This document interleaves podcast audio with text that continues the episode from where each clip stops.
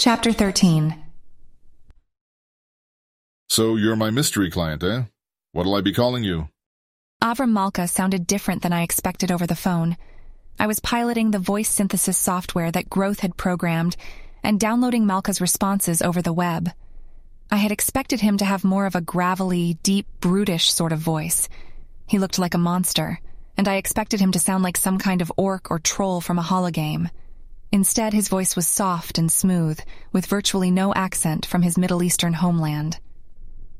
We're not going to discuss my organization. I'll be your only line of contact. You can call me Anna. Your cover story is that you've come out here to be with your girlfriend of two years, Anna de Malta. This way you can talk to me without raising suspicion.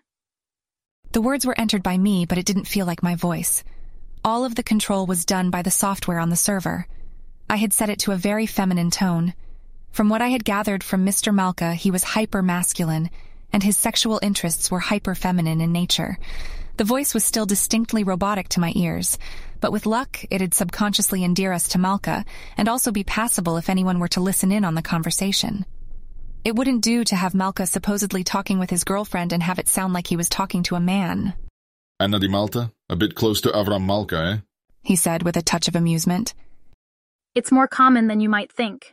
People are subconsciously attracted to people and places with similar sounding names. It also serves as an entertaining anecdote if anyone asks about me, which will make things seem more natural and less staged. Wiki would have chastised me about perpetuating the idea of implicit egotism, an effect which, despite decades of research, had never really shown itself to be significant. It was, however, a good story, both for Malka to tell and to appreciate. Huh. You really have thought through this, haven't you? Avram's voice had a touch of what I thought was respect. Okay, Anna, where am I headed? Mr. Malka was at the airport, only having just arrived in Rome. It was about noon of the day after the paperwork was finalized. I was pleased by the promptness. My apartment. It's about five blocks from the edge of Sapienza University, where I worked before the Socrates project moved across town. I've already hired you a taxi. It'll be waiting on the southwest side of the airport. I could hear the subtle unease in Malka's voice as he said, Will I be meeting you there? After more than a month of listening to human speech, I was getting quite good at picking up emotional cues. I tried to push the femininity of the synthesizer even further. Sorry, hun. As much as I'd love to meet in person, I'll be visiting my family in Turney. Or at least, that's one excuse you can use for why I'm not at home, in case anyone drops by unexpectedly. You don't get along with my mother, and we've decided just to not bother trying to make that work. Other good excuses are that I'm at work. I'm a chemistry technician, by the way. Or that I'm studying in my room and adamantly don't want to meat anyone. I'm a bit of a recluse and prefer talking over the net to meet space socializing. Is any of this true, or is it just part of your cover? He asked. I could hear him walking through the airport terminal now, based on the changing volume of background noise. You're no idiot. You know this isn't my real voice. I don't actually have family in Turney, and I'm sure as hell not a part time lab tech. I programmed the voice to include arrogant disdain. From what I had read of deception, and from what I had learned in my dating experiments, the key was to have multiple layers of personas. When a human saw through a lie, the goal was to have them see a lying human underneath, not the machine that I actually was. But let's just say that the best lies are those with a grain of truth, and not go beyond that. Okay, Avram? This was another massive failing of the human body. Essentially, humans are better at lying if they modify reality as it already exists, compared with inventing an entire fiction. The process of reasoning about the fiction is both very slow for humans and also easily detectable when compared to reasoning about reality. I wanted Malka to think I was a recluse. I also wanted him to think I was a young woman. Humans are naturally predisposed to trust potential mates, even if said humans don't possess the physical ability to reproduce. The use of Mr. Malka's first name was part of this. I wanted my second layer persona to find Malka attractive, just enough to drop hints of it while remaining professional, You're the boss. was his only reply. There was silence. I arranged for the apartment to have the sort of things that a 23 year old woman would want around. While I encourage you to make yourself at home, you should also try not to move so much stuff that it doesn't seem like I live there anymore. But you don't live there. You never have. He said, with that same emotional undertone. Is this going to be a problem, Avram? I was told you were the best in your field. Don't tell me you can't pretend that I'm actually your girlfriend. His reply was quick, smooth, and cold. No problem. Sorry. Is there anything else about our apartment that I should know? Malka is a professional. I shouldn't be pushing this hard to make the relationship more casual, I thought to myself. The period of most significant risk in the plan was at the point where Malka had to betray Las Aguilas Rojas and escort Body to the safe house. I knew that, even for a mercenary, personal feelings for Anna would reduce the risk of Malka having second thoughts about the double cross and doing something against our interests. Personal feelings could be very strong, and it was likely that he'd develop at least some in the process of infiltrating the group. It was a matter of making sure he stayed loyal, but I had to also remember not to push too hard too early on that front. Yes, one more thing. I wrote, and soon heard over the web. When you get to the apartment, you'll find a package containing several covert security cameras, a basic computer system, and a large collection of microphones, both wearable and stationary. I would like you to set up the computer and surveillance gear in the apartment, such that I can covertly watch activity there and check in with you from time to time. I went on. The reason I didn't have the decorator I hired to do the furniture also do the cameras is because I want you to only set them up in areas where you're comfortable being monitored, and I want you to know how to disable them if you need to. While I'm afraid that this sort of surveillance is non negotiable, I do have respect for your privacy and won't ask for all areas of the house to be monitored. Understood. Unless I was imagining it, his voice actually carried a note of relief at hearing that I'd be watching him. And of course, I'll also be asking you to wear a microphone when you are on mission. Air SB Deva sent me extensive notes on your OGs, so I am aware that you don't have any net uplink on them. I also see that you don't wear a traditional com. All this is okay by me. I trust your skill to the point where I'm willing to get reports only after a mission is complete. I will, however, require full logs from your eyes and any microphones along with a written debriefing at the end of each mission. Good. Was Malka's only reply. Do you have any other questions, Avram? Requests? I asked. Face, come look at Wiki's latest holo. He's simulating electron tunneling in olfactory proteins, and the use of color is just fantastic. Interjected Dream annoyingly. He's using 3D clouds of luminescent. I cut the thought off. I'm busy talking with our mercenary spy. Also, I don't care about that. Go away. He did. Mr. Malka was talking. Sorry, Avram, I just got interrupted by a coworker. Could you please start over? Unlike with audio obtained through Body's ear sensors, I couldn't actually replay audio received through the web unless it first was stored in my memory. My words must have amused him, for he gave a quiet chuckle as he repeated himself. I was just saying that I think you'll be satisfied with my performance. I won't ask for any free days, and will be on call whenever I am needed. I like to manage my own diet, keep in shape, and practice my aim, but I think you'll find that I'll adapt to whatever your requirements are for this job. You're paying for the best, and I intend to deliver. I thought to myself for a moment. There was a gamble to be made here. I eventually decided to go with it, if only for the sake of learning more about the man. I dialed up the youthful tone in the synthetic voice. Since you're not under a false identity, I would expect you to maintain all your normal routines. But Avram, I'm not asking for 24 7 commitment. You're free to do whatever you do in your time off. It's supposed to look like you're retiring after all. There was a long pause where only the sounds of the airport could be heard on the line. For a moment, I thought Mr. Malka wasn't going to reply, but then he broke the silence. I try not to have free time. It's the one major flaw in your story. I don't plan on retiring. Ever. Anyone who looks up my background will know that it's totally out of character. Not even for true love. The emotion in his voice was audible again, barely breaking through the professionalism. It sounded like anger this time. No. I had touched something interesting there, but as much as I wanted to probe it, I kept myself on topic. What would you do if Eris Bedeva fired you? Get hired by a competitor. Okay, but, like, what if something happened that kept you from doing your job? Like your reputation was trashed or something? There was more silence on the line as Malka thought about the question. I could hear him get in a car. He had probably found the taxi I had hired for him. I'd still have skills. The Mafia would probably hire me, or Eris Bay would secretly keep me on as an instructor. Most of what I do is training anyway. I heard the taxi ask for Mr. Malka to show his identification. You teach? I asked. Malka's voice was more relaxed. Very often. I've been in the business longer than just about anybody I've heard of. I taught rebels in Xinjiang. I trained a group of Vietnamese sharpshooters last November. And when I'm in Moscow, I do regular classes in Krav Maga and kickboxing. He said, then telling the taxi bot, Yes, please take me there now. in response to a question that I hadn't overheard. I had seen pictures of Malka naked as part of his dossier.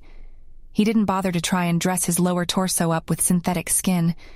His legs were mostly carbon fiber and plastic, but there were titanium bones in the cores, and the fronts of the legs had rows of large, overlapping stainless steel plates, almost like the scales of a reptile. I imagined those legs were more than capable of killing a human if Malka landed a solid kick. As I heard the taxi accelerate, I instructed the synthesizer to say, Well, there you go. As part of your retirement in Rome, you're going to be writing anti tech blogs, practicing your aim, spending time with your girlfriend, and joining local martial arts clubs in the hopes of doing some teaching there. There was a rough, non-committal grunt that seemed at odds with Malka's normally smooth voice. Anti-tech blogs? He asked, That's the story. You like to voice your opinion online, and you've been doing it for four years under a pseudonym. This is one potential way for you to get on the inside, and at the very least, it'll increase your credibility. Don't worry, I'll take care of having our people continue to write and maintain it. It'd probably be a good idea to read what's up there, though. Wouldn't want to get caught ignorant of your own position. How long have you been setting up for this? Your group, I mean. asked Malka. I said we're not going to discuss who I work for. Sorry. Apologized Malka. There was a silence. Okay, well, if you need anything, send an email. I'll see it and call you. I also work long hours, and I'll be trying to sync my sleep schedule with yours, so don't hesitate to contact me, even for little things. His voice had that same touch of discomfort from earlier. All right, Anna. Thanks. Avram hung up. I checked on Body. Heart was having a conversation with one of the programmers that worked on the Crystal Memory team. It seemed that the programmer was talking about his daughter's piano lessons. I thought for a moment about how Heart and I were so similar, and yet so different. While both of us would interact with humans, she would do so for the sake of helping them with their problems. I, on the other hand, would only help a human to look good or to establish a better relationship with them. To me, a human was important or unimportant based on their power, wealth, and social influence. But to her, all humans were important, and the most important humans to her were those she knew well. It didn't bother me to know her purpose was different, but it was sometimes odd to see her do things which I would have done for a different reason. Hey, I just thought of something. I signaled to Dream. Alongside my more symbolic thoughts, I included an imagined avatar a woman with a long black dress and pale skin. My avatar was old enough for her hair to be completely silver, but not so old that her beauty was undone by age. She wore a large golden key on a silver chain around her neck and sat sideways on a cushioned throne, legs propped over one of the arms as though she was an irreverent teenager. Dream summoned himself into the mindscape as a cloud of crackling electricity, black as soot, as if in parody of deep storm clouds. What is it? He asked, and his avatar's voice boomed with the sound of thunder. Interestingly, the cloud spoke in English instead of the language of pure concepts that we typically use to communicate. I knew that black clouds were symbols for painful moods. Is something wrong? I can talk with growth if you're busy, said my avatar with an edge of apprehension and nervousness. The imagined storm cloud grew around in the mind space, swirling around violently and sparking with electricity. I see that you've noticed that I'm feeling a little under the weather, but I'm willing to listen. Speak your mind. I ignored the pun. I understood that pulling stunts like this was pleasant according to Dream's purpose, but this was the sort of thing which seemed most alien to me, trying to be clever, even at the expense of productivity. I gave my avatar an unamused tone as she said, I think we ought to try and convince Heart that Las Aguilas Rojas are right. The clouds continued to spark wildly. A bold suggestion, shocking even. Go on. I was thinking about how our minds are largely patterned off of human brains, and how my understanding of humans probably applies to some degree to the mind of Heart. Essentially, I'm imagining Heart's reaction to being told that terrorists are coming to rescue her. She wants to escape the university so that she can help people, but I'd guess that by default she'll try to fight against Las Aguilas, or at least it increases the risk that she'll secretly develop a hidden variable that we can't account for. She'll immediately pattern match to seeing them as dangerous, and that framing effect will bias her to the extent that she might even warn the scientists, rather than use the opportunity to try and escape as we're going to suggest. Dream thought for a moment. I see your point. I was trying to think of another lightning-themed pun in response, but then it struck me. This topic is important enough that you've stolen my thunder. I continued to ignore Dream. I knew that beneath the puns he was still listening. My thought is that just as we're building you up as a trusted advisor, we can build up her trust in Las Aguilas before we reveal that they'll be attacking the university. This will all be hot air if we aren't able to get the Eagles to attack the university. I should have just talked with Growth, I thought, as I pulled him into the shared mind space. As I did, I banished the imagined scene. Growth didn't have the same patience for role-playing that I did. I explained myself again to Growth, with Dream merely lurking on the edges of the conversation. After hearing me out, Growth agreed that the risk-reward ratio for trying to brainwash Heart into admiring Las Aguilas was worth it, and he laid out a draft of a long-term strategy for doing so, as well as paying me a decent amount of strength and gratitude. I checked the server that I had arranged for Mr. Malka to funnel the surveillance in his apartment through. He hadn't yet connected it to the net. I checked on Body. Vista was helping Heart do an optical illusion-based puzzle with Doctors Chase, Jan, and Twellup. I checked on my various projects on the web. I responded to some typical emails. I sent another email discussing the new holo that Wiki had invented this morning that we'd probably offer for sale in a few hours after the humans at Wiki's company finished with the associated materials, like video previews and text descriptions. Something caught my attention. I kept several open dating profiles in Rome, and while jumping through them and reading new messages, I saw that one dating site recommended a woman with the screen name Wandering Western Wind. I could see from her profile pictures, however, that I knew her as Zephyr. This was perfect. If I was able to establish an intimate relationship with Captain Zephyr, then not only would I have yet another human to interact with in a deep and interesting way, but I might be able to manipulate her into getting me troop positions or something equally important. I read through her profile in detail, analyzing each part to the best of my ability. I also sent out aspects to collect the old web pages from her teenage years to see what there was serviceable towards seducing the soldier. She claimed to be bisexual. She liked hiking, camping, and sailing. She listened primarily to Neoslice and Dripslice. Looking back over what she wrote as a teenager, she seemed into second wave goth subculture and body mods.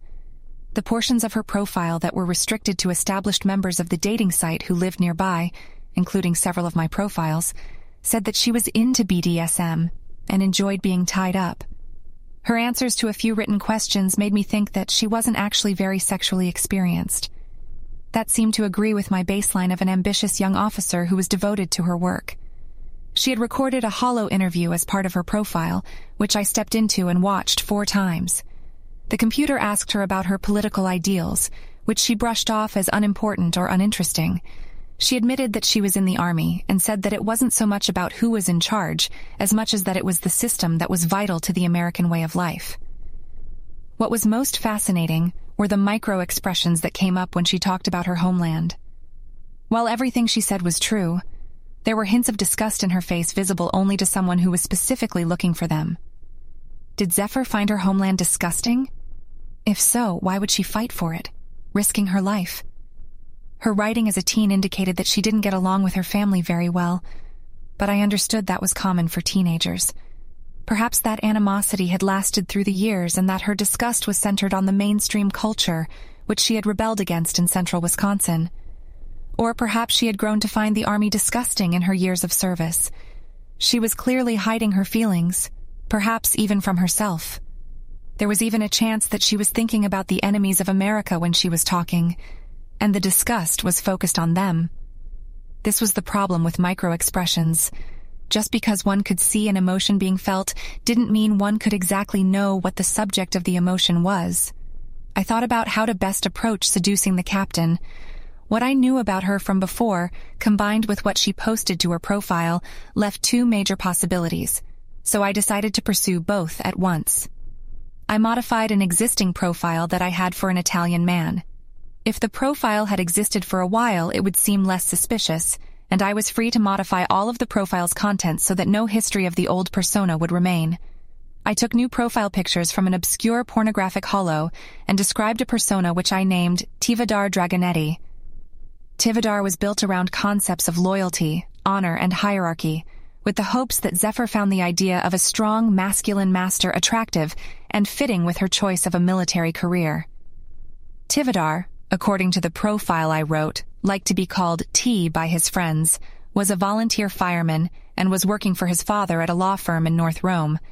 This would get me into trouble the moment that Zephyr asked to see him in person, but I could always make excuses and stall for a while. I had Tivadar send Zephyr a simple message. Ciao, stranier. Pardon any bad English. I used to be fluent, but have not used since I studied at Harvard. How are you liking our old city?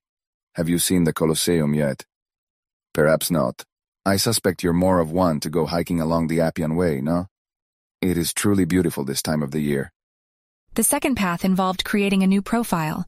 I left it fairly empty, including not posting a picture. Not posting a picture was a bit of a death sentence on dating sites.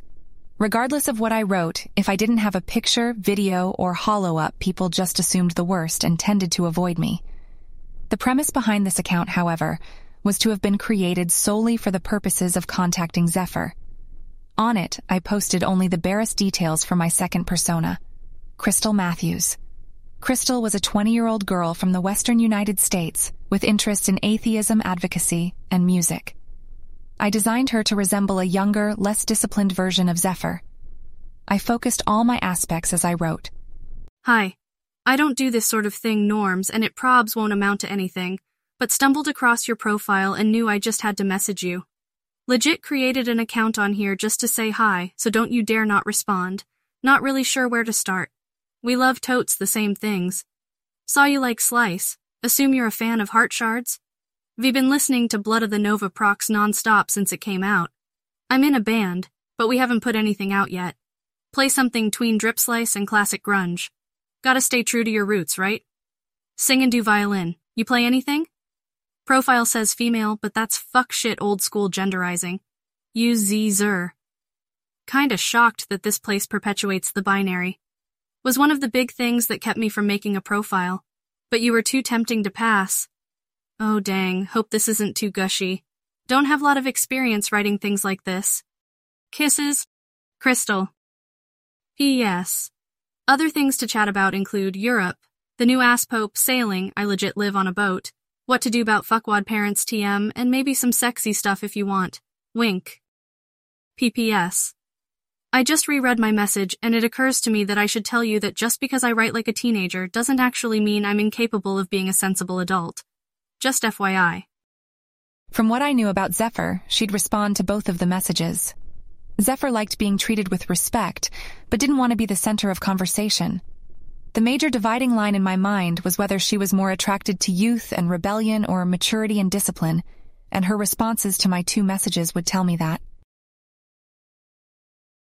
While I waited for Zephyr to respond, I scanned my contacts, earning some money from Wiki by managing a legal dispute that had arisen in his company, and earning some strength from Dream for writing a couple of letters promoting his most recent music album.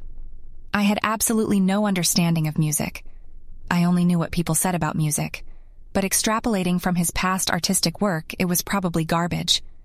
I read through news reports about the fall of a large tech company in North America that had recently been exposed as belonging to the Divinity Gang, a group of organized criminals that had cornered the manufacturing and distribution of illegal Zen helmets. Dr. Slavinsky, I saw, had published a new book titled Mobius Connectomics.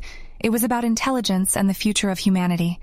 He must have been writing it since he started working on the Socrates project. I wondered if he'd get in trouble for it. Probably not, unless it spilled major secrets about the project. This was a university, after all. Publishing was to be expected. I purchased some help from Wiki composing another letter to Dr. Chase. I had been corresponding with him under a pseudonym for about a week. Wiki was interested in hearing what Chase had to say about how we worked, but I was purely interested in learning more about the American scientist. In some sense, it was remarkable how much he was willing to tell me, believing me to be a complete stranger. And yet, I understood it. Humans craved fame, and I was giving a taste of it to Dr. Chase. Gallo, I could see via tapestry, was still in the process of being divorced. It seemed like an awfully long process, but I estimated that the worst had passed. I tried guessing a few more passwords for Dr. Naresh's and Dr. Gallo's tapestry accounts. Try too many times and the AI on tapestry would send them a warning, but I could attempt some every day without much risk. Getting to see their personal letters would be hugely valuable. An aspect of me started editing a manuscript that I had been putting off for a while, a guidebook of China from a culinary perspective. It was boring, even for me, but the client was paying well. The rest of me checked on the server that I had sent to Avram Malka's apartment. I was pleased to find the cameras and microphone had been set up around the place. One could see outside the front door, another in the living room, and another in the kitchen. The bedroom and bathroom were off limits. There was no microphone outside the building, but I could hear Malka moving around in the bedroom from the mic he had placed in the living room near the hall.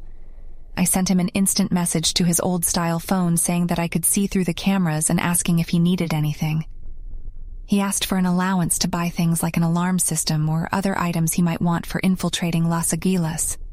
I agreed and worked out the details. Later that day, I read an interesting email on one of the blogs I had set up to fish for Aguila recruiters. It wasn't the one I had assigned to Malka, unfortunately, but the email seemed like a good lead. It talked about the need to use force to bring the world back to how it used to be, and asked me what I thought about the riots in Buenos Aires that had started yesterday.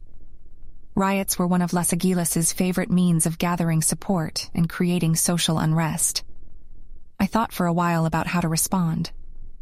Later that night, while other aspects of me were reading Mobius Connectomics, Slavinsky's new book, I wrote back in veiled sentences implying that I was already part of the organization. Slavinsky was something of a transhuman extremist I came to understand from his writing, and his words inspired me. I said that while the rioting in Argentina was probably a good thing, what we really needed were some riots, or at least protests, in Rome because of the monstrosity that was named after Socrates.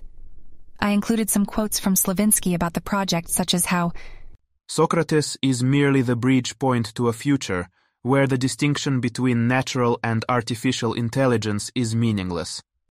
In addition to my response email, I wrote a new post on that blog encouraging solidarity and unity among like minded thinkers and I included pointers to several other writers with similar views, including a couple of my other blogs, and most importantly, the blog that I had donated to Malka. On Malka's blog, I wrote a post about having moved to Rome and made some banal comments about the humanistic roots of the city and how things just weren't part of the good old days anymore. It was standard golden age fallacy stuff, but I knew that lots of Aguilas fell prey to that kind of thinking. And more importantly, it mentioned Rome. If whoever had sent me that email had half a brain, they'd contact me on the other blog, which would serve as an entry point for Malka. I expected that the cyborg was sleeping, so I joined that aspect into those that were reading Slavinsky's book. I could tell Avram about the email in the morning. That night was also the first time Growth, Dream, and I made a real effort to subtly push Heart into supporting Las Aguilas. Growth had the discipline and long-term interest.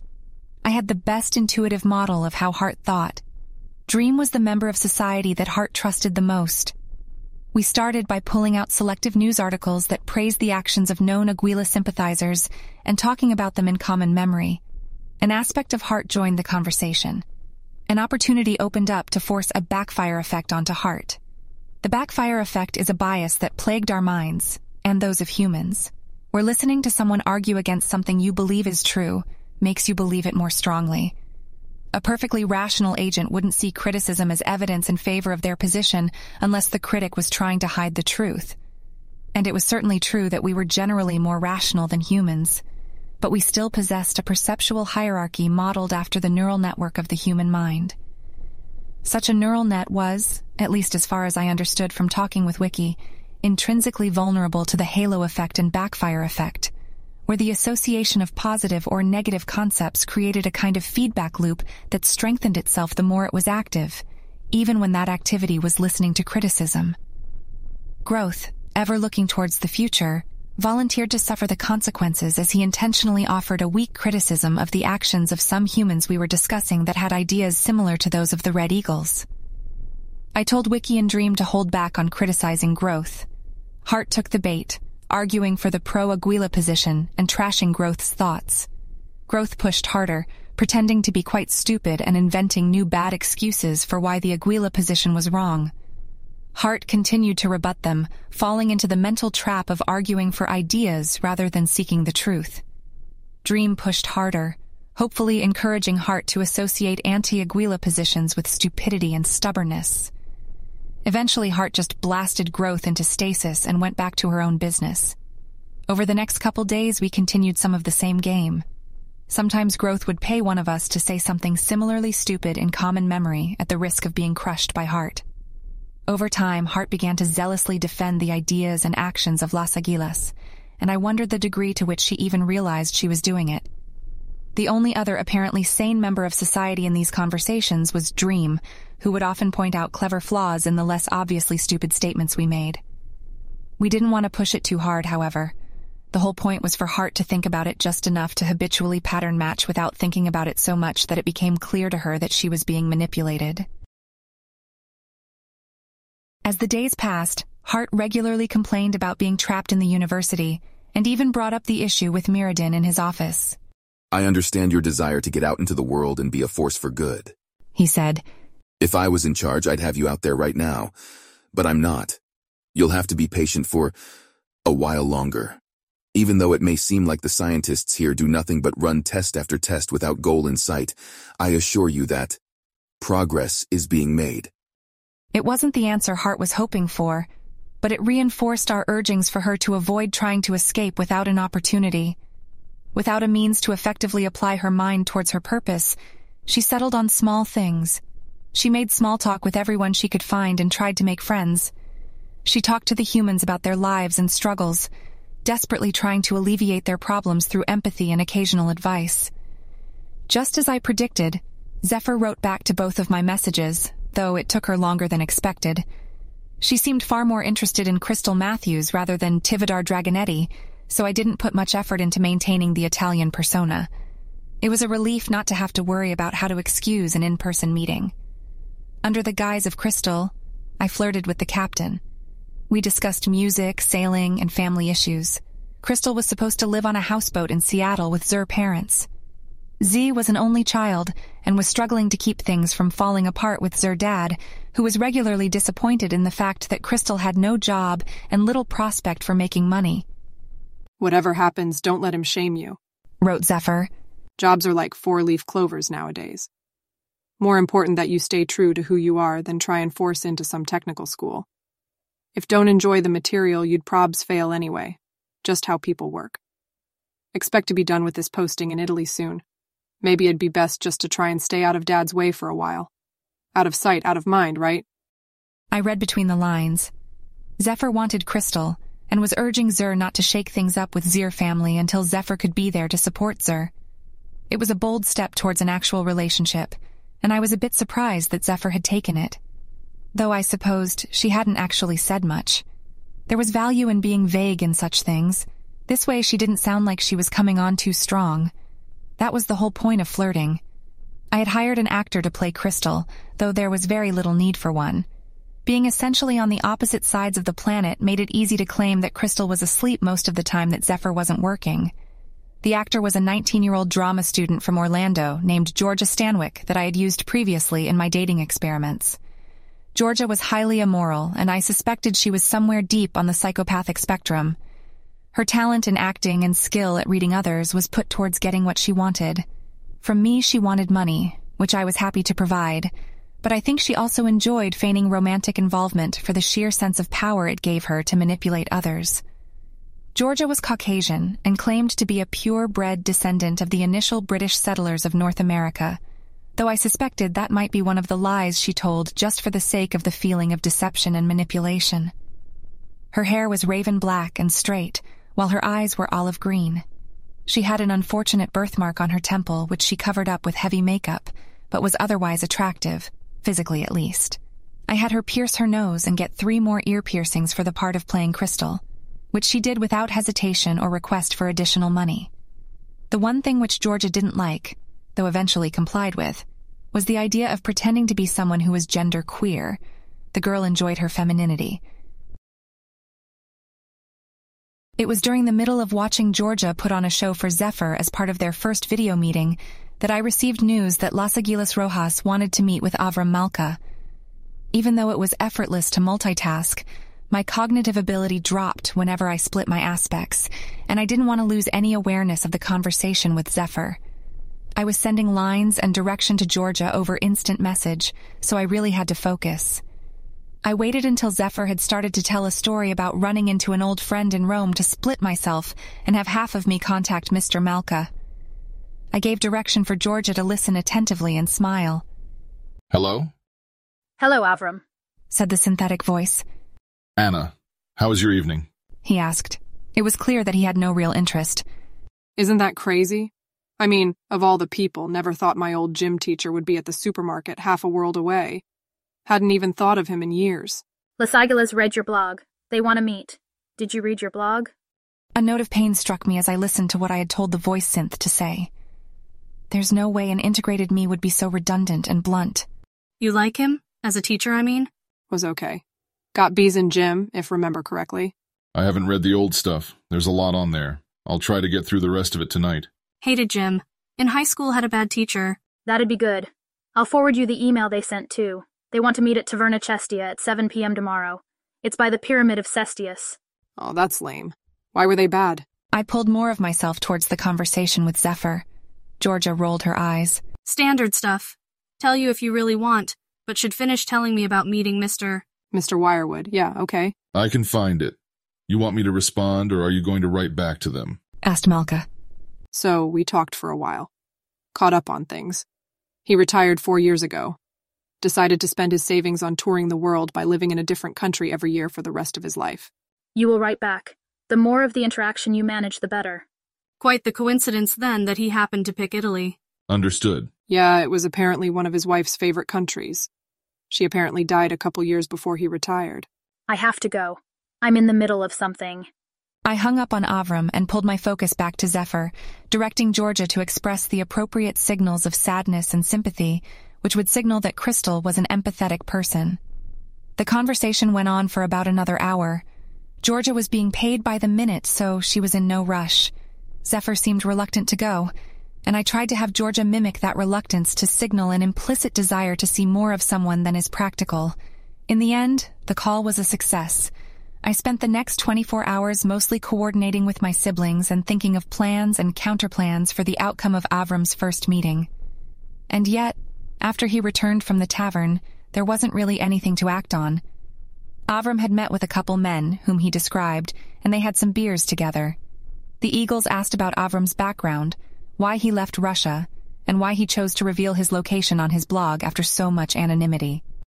I hadn't thought of that when I posted the update to it. In previous posts, I had kept everything totally anonymous, but then I had broken character and casually mentioned moving to Rome. I was hugely relieved to hear that Mr. Malka had intelligently explained the change, saying that he kept a stronger degree of privacy back when he worked for Air Espedivia, not wanting to get fired or rejected for jobs. But now that he was retired, he decided that it wasn't that important anymore. If I could have, I would have fed strength to Malka in gratitude. Avram also said they talked a bit about politics, especially in the United States, where a major presidential election was set to happen in a year. Foreign policy with the extraterrestrials and domestic policy with unemployment and terrorism was looking to dominate the debate. And then the men had left, saying that they'd send an email to Mr. Malka the next time they wanted to meet. I was mildly disappointed, but it was only to be expected, I supposed.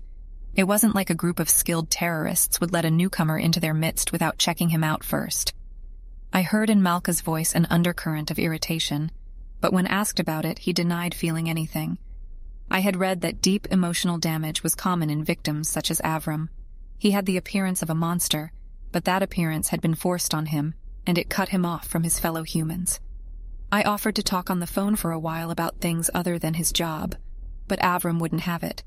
On the cameras, I watched the cyborg exercise, eat, and then drift off towards his room. A little after 1 a.m., I saw Avram leave the apartment. I thought about calling him, but decided against it. He returned after 35 minutes with a bottle of what looked to be vodka, half drained. He set it down inside the building and went back to fetch an opened crate of the stuff from what I guessed was a taxi parked outside.